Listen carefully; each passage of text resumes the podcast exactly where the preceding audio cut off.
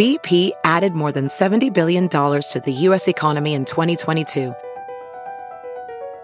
Investments like acquiring America's largest biogas producer, Archaea Energy, and starting up new infrastructure in the Gulf of Mexico.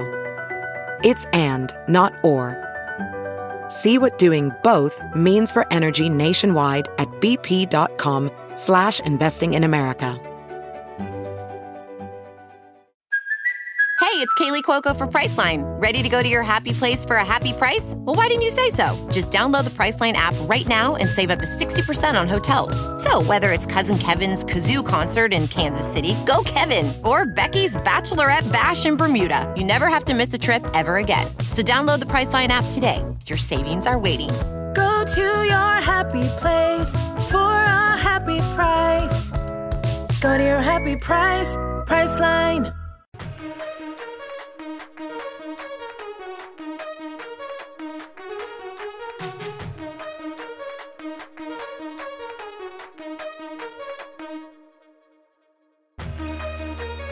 This is the China Sports Insider Podcast. I am Haig Balian, and I'm with the author of Sporting Superpower, the China Sports Insider, Mark Dreyer. Mark, wow, how are you? I feel how your beard looks right now. How did a, my- lit- a little bit frazzled, let's just say. This is bullshit.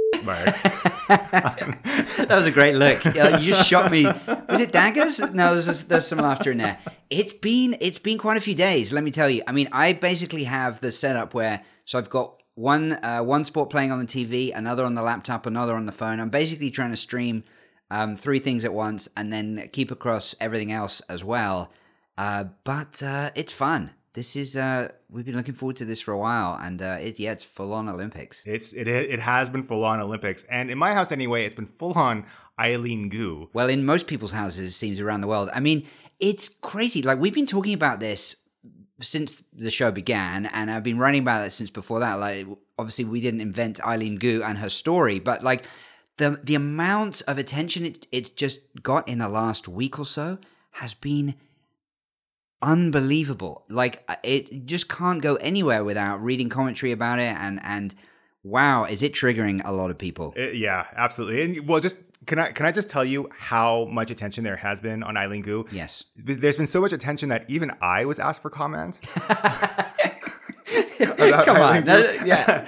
I don't, I don't necessarily. As co-host of, of uh, China's top-rated English language sports podcast, you should be all over the news. I well, you know, I'm, I guess I'm getting there one Norwegian paper at a time. So let's start. Let's start with this, Mark. Uh, she okay. She won gold yesterday. Yeah. Uh, it's it's Wednesday today, so she won gold yesterday. I tuned in just in time to see her her final jump, and that it was it was an amazing jump. Yeah, I mean, look, I, I'm going to go give a little bit of context here. As I said, we've been following her for, for a while. I didn't really take to Eileen Gu through a lot of last year. Sort of a year ago, when you start to, to tune in and think about the Olympics, who are going to be the big stars. Obviously, she was there because you know you got the US China thing. She's she's obviously talented, but it was just you know it was pretty relentless her kind of commercialism. Um, and she's posting about all the different brands and so on. And you know, I, I didn't say anything. I was like, look, I'm not going to call her out. She can post what she wants. Um, but I was like, we've seen so many times when athletes kind of get distracted by the dollars and then it kind of goes off the rails. I'm like, she hadn't even won anything. And then frankly, she's she's she's she's performed. Like her World Cup season was unreal. Um, she's barely competed in big air, and she turns up in the Olympics and nails it with the final jump. I mean, come on, she's got better chances in her two other events. So, for, first and foremost, as an athlete, she is absolutely on top of her game. So, look, if she wants to do it all and she wants to have 35 endorsements and be a full-time model and play the piano and and and speak all these languages and basically, you know, tick all the all the boxes, well then hey, she if anyone can do it, she seems to be handling it pretty well. Now, again, there's a lot more to it than that. And I, and I wanted to start with the athletic piece of this because I know we're not going to just talk about the athletic piece of this because there's so much stuff going around, just just around her and her story, yeah, her yeah. decision, obviously to compete for China, and and just how that's being talked about both here and and abroad. For example, you called Bruce Arthur's column in the Toronto Star the best commentary on Gu that you've read so far. Uh, I, I just read it. You know, he read a he wrote a really measured piece that acknowledges that Gu obviously has the right to compete for whoever she wants to compete for, but called her out on not answering questions about her citizenship so if we were coming into these Olympics, you know, I was asked so many times, like, what are the things you're looking at? Well, I mean, one of the key things that that, that I was looking at was uh, citizenship questions, not just for Eileen Gu, for the hockey players as well. So it was clearly we knew that she was going to get asked the uh, these questions. Does she have a U.S. passport? There was that uh, the whole thing where Red Bull had it on the on the website that she'd renounced, and then Wall Street Journal asked, and then it's magically disappeared, and she's basically skirted around this issue. I kind of feel bad for her, and here's why what is she supposed to say? Like, if she can keep dodging the question and live in that gray um, area, that is the best case scenario for her. I, I totally understand and support journalists asking the questions. If she says she still has her US passport, then people in China are going to be pissed off. Uh, if she says she still has it, then then people in the US are going to be pissed off and, and start calling foul and and you know hypocrisy. But if she's if she's basically managed it and worked it to her situation, then you know there's no legal requirement for her to announce this. So uh, yeah, I, I, I do understand that she's sort of in a no-win situation if she uh, answers the question. In a way, she sort of put herself in that situation. Why not just answer the question? You know, get it, get it behind her. I think if she has not renounced her U.S. citizenship, the only people that really should be annoyed with that, I think, are other Chinese who don't have that right and who would sort of question that. But why would Americans care. There's quite a lot of narrative where you know she's betraying the country that raised her, and and you know and and how she's a traitor. So there's a lot of stuff there as well. Mark, we, we last last Sunday we just talked to an Armenian skater yeah. who was born in Canada, yeah. trained in Canada, compete and and lives in Canada, yeah. but competes for Armenia, and no one gives a shit. You know why though? Well, she's not gonna. She's she's not a favorite. She's not gonna win. Yeah, I mean the spotlight, Sorry, and and it's and it's those two countries, isn't it? It's the U.S. and China right now. It, it's it's the perfect geopolitical story. It really is. Well, well, that's the thing, right? Sorry, sorry to walk talk over you, but she represents uh, this uneasiness right now between yeah. the United States and yeah. and China. Yeah. And this is like she's like the perfect nexus of this I'm not I don't want to call it a conflict, but this rivalry. So after her event yesterday, it was the first chance that journalists really got to ask her the questions, and they kept saying, you know, she's dodging the question, she's dodging the question, and then she kind of gave, she fired back with a bit of an answer, and I was like, again, I felt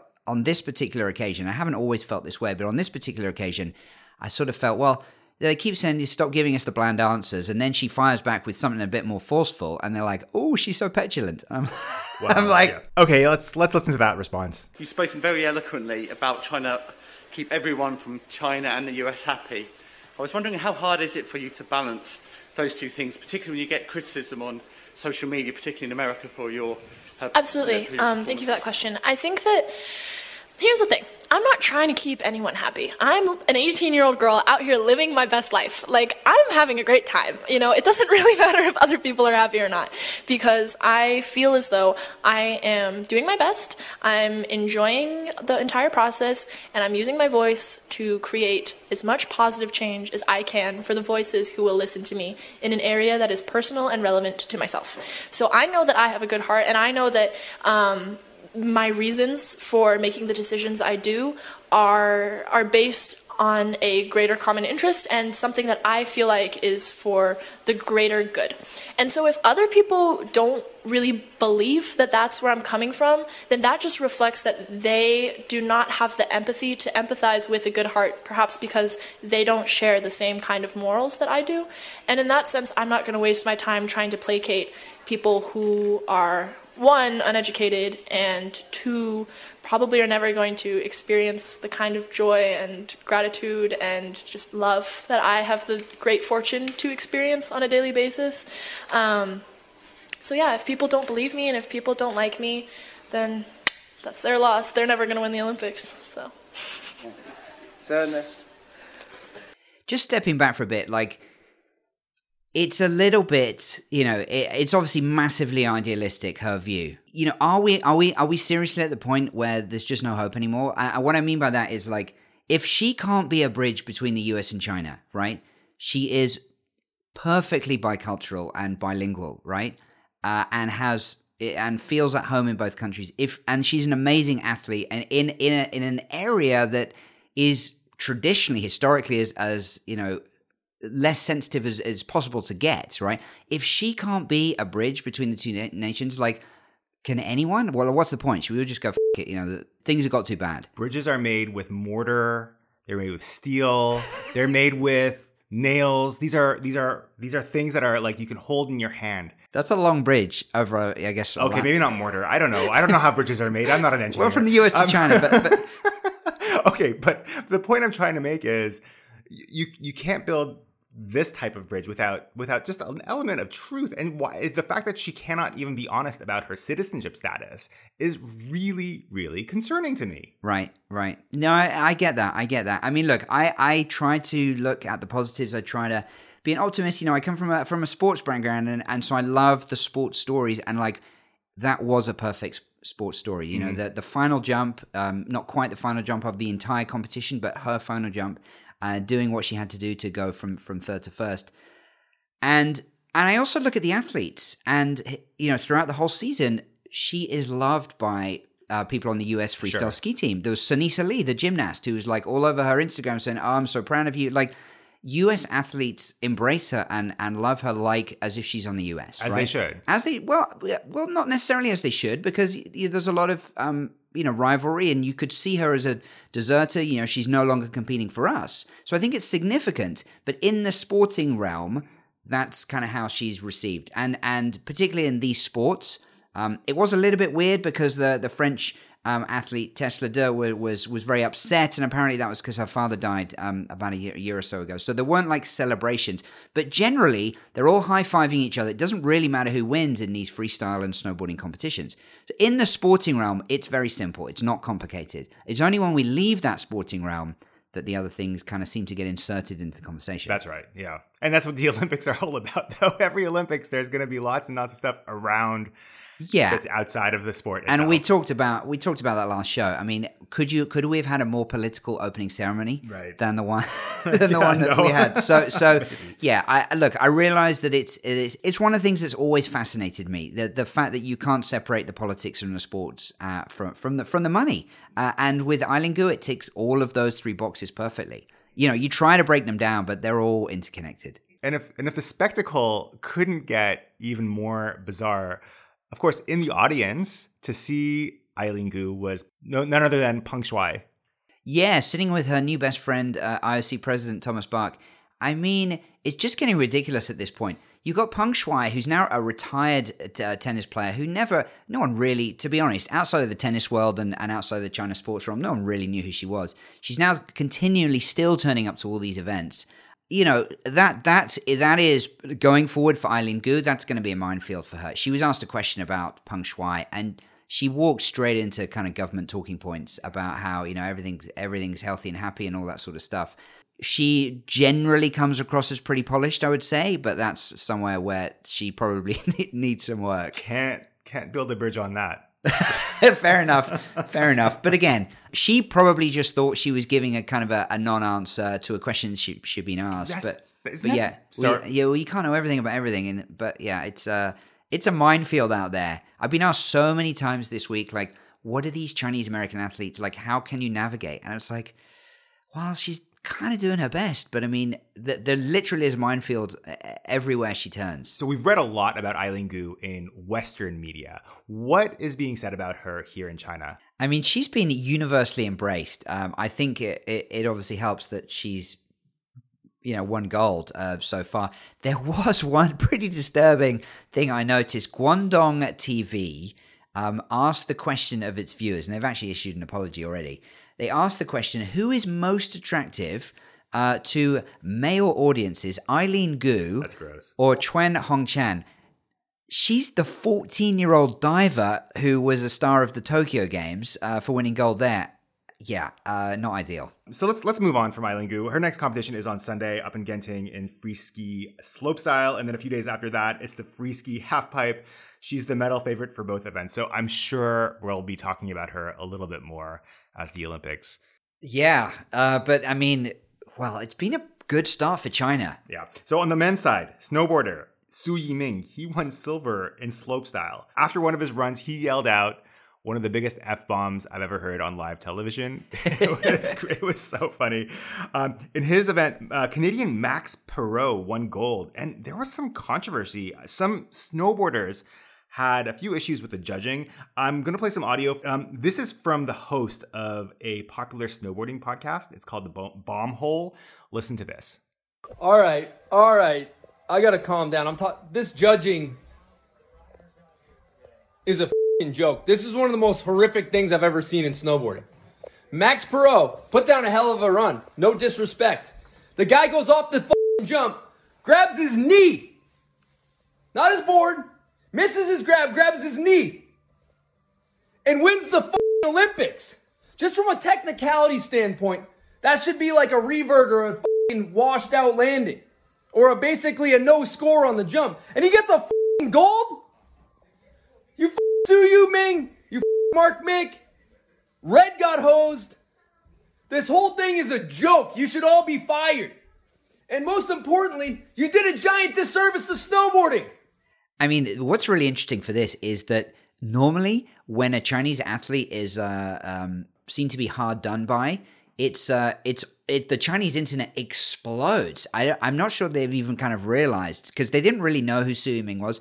This kid is 17. He's so good. It's amazing. Uh, and like he's he's doesn't obviously come from from the from you know the China state system where many of the other athletes do. So he's like a home. Basically, he just got into snowboarding himself and he's on top of the world. Snowboarders, the snowboarding community are basically calling out the judges and saying like what the hell. Now, in fairness, Max Parrot has a ridiculous story. Like he's just he had 12 rounds of chemotherapy yeah. uh, 18 months ago. Like you couldn't wow. begrudge this guy a gold right. medal, and he put down like some uh, you know some great runs.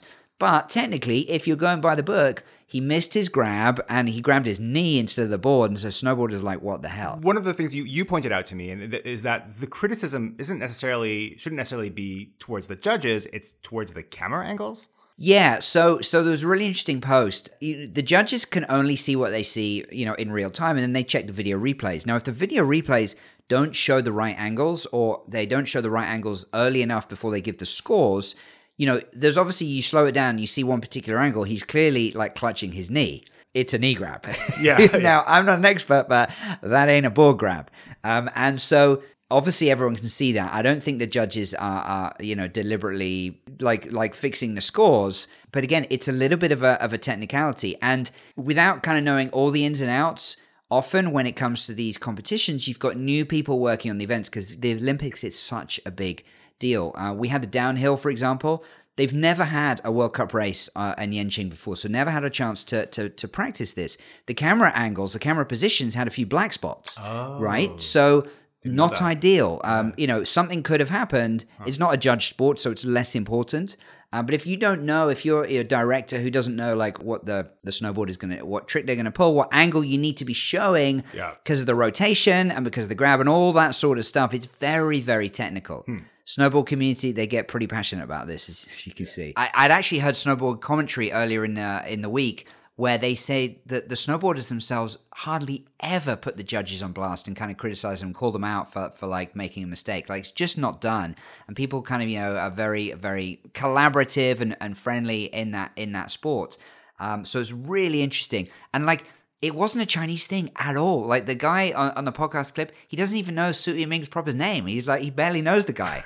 So it's yeah. like, it was really interesting to see the Chinese athlete effectively get support, but but from a purely sporting perspective, none of the politics inserted. It's quite rare these days. Speaking of controversies in terms of uh, judging and so on, short track is oh, where. Oh, here now we're getting into some of my favorite sports. This this was great. This was great. So, um, if you are listening to this from uh, Korea or indeed Hungary, you no. probably know what we're talking about. Yeah. But, but China has won two of its three gold medals in short track and in the um, men's 1000 meters. So, in some of the earlier rounds, the Koreans got penalized and, and didn't advance through to the final. They had some strong hopes. They were always really good in short track. And then in the final itself, you've got three Chinese, and then you've got the two half Chinese Hungarian brothers in the final, five man final. Um, they're pretty popular in China. Now, one of the brothers, one of the Hungarian brothers, crossed the line in first and got a double penalty, which means a yellow card, which means he, he didn't even register a place in his Olympics. So he celebrated, he thought he'd won, and then they looked at the replay. And of course, different camera angles show very, very different things. So online, you've got, you know, Hungarians up in arms saying, like, what the hell? It was the Chinese guy who basically pulled him down the finish line. Then you've got the other camera angle, which seems to show the opposite thing. To me, it's I understand people's frustration, it's emotional, but it that is short track. Four years ago in Korea, it got so bad that some of the Chinese athletes were like saying, "Well, we'll show them in 2022, uh, you know, what proper judging means," and and actually some of the, the Chinese Olympic officials had to kind of calm things down a little bit. The ISU, the the you know the the governing body for the sport, uh, actually posted online one of the decisions showing why it was correct uh, to, to disqualify uh, the Chinese athlete in, in, Pyeongchang four years ago. That was unprecedented, but that's how uh, that's how uh, much emotion was being uh, poured out about this.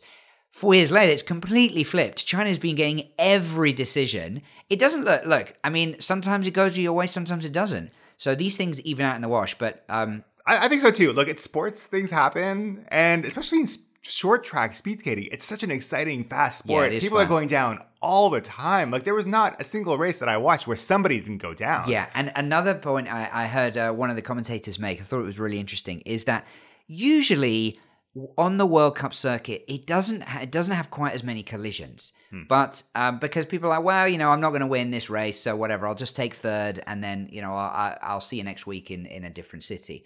In the Olympics, you're going into the final corner. You've got nothing to lose. If you're in fifth and you're desperately trying to get up into third place, you just go for it. And so you barge your people out of the way and you kind of keep your fingers crossed. And so there are more collisions because people are more desperate. If you know, if you're uh, at risk of not advancing through the rounds, like your Olympics is done. Yeah. So, um, but again, it's fun to watch. There's the, there's more, plenty more to come. So if people haven't been watching the short track, um, definitely uh, get into that. And uh, snowboard cross actually started today, I think, too. Yeah. It's, it's another one of those sports where I absolutely love. You know, you're just going down the hill with three other people at these fast speeds, and it's an actual Yeah. race. One I of two, uh, one of China's two Tibetan athletes, actually on the female side. Just a little uh, interesting footnote there. I don't know if you saw this, but the BBC just reported today that uh, a lot of the athletes were complaining about how cold it is up in Zhangjiakou. Yeah. some in some some places like minus thirty one when you count the uh, the wind chill. I've been there at that cold, I, honestly, and I just couldn't go out. I mean, I, I had friends, and they booked a skiing lesson for their um for their kid, who literally just crying. I'm like, this is basically child abuse. Um, you know, it was like mild frostbite and so on. I was like, yeah, just stay inside. Yeah. But yeah, with the wind chill, it gets cold It's up there. when very it's cold. when there's no wind, it's lovely. I mean, it's beautiful. But was- when the wind is the- there, it's oh yeah. There was one of the Scandinavian athletes I think was like shivering and, Yeah. and, and kind of in, in a real, you know, they do definitely have uh, rules where if it's it's below minus 20, they cancel it. And the temperature I think was minus 13, but with wind chill, it can be significantly worse than that. So um, unclear whether that was factored in or not. And just as an aside, last year I was in uh, I was in Yabuli, which is in the northeast in Heilongjiang province, not far from Harbin. Um, after my third day of skiing, my uh, my stepdaughter was like, "What? Why is your nose so white? Frostbite." Wow. Um, Moving on. Hey, let's talk about let's talk about Shougang, the big Okay, air venue. Good, because the discussion around Shougang to me has been a little bit disappointing. Yesterday, the Daily Mail, for example, had a headline, and I know it's a Daily Mail, but still, this was the headline. The dystopian games, Beijing's Olympic big air jump in a disused steel mill, steel mill is compared to a hellscape by stunned social media users. Okay. I think a lot of people are seeing this venue where the big air is happening with all these steel steel mills. It's a very industrial backdrop and it's a little different. And people don't really like it. Well, you got like these nuclear reactor looking cooling towers. Okay, yes, I, I think they're missing the point. I think the entire thing that makes this interesting is that juxtaposition between these free flowing athletes amidst these, you know, these relics It's for different. the 20th century. It's different. I think but- it's so but, cool. like I've seen so many people react the same way. Honestly, they're they're just reacting to what they're seeing. Like I've seen it compared to the Simpson, the Simpsons. You know, Spring Springfield set with all the the cooling towers.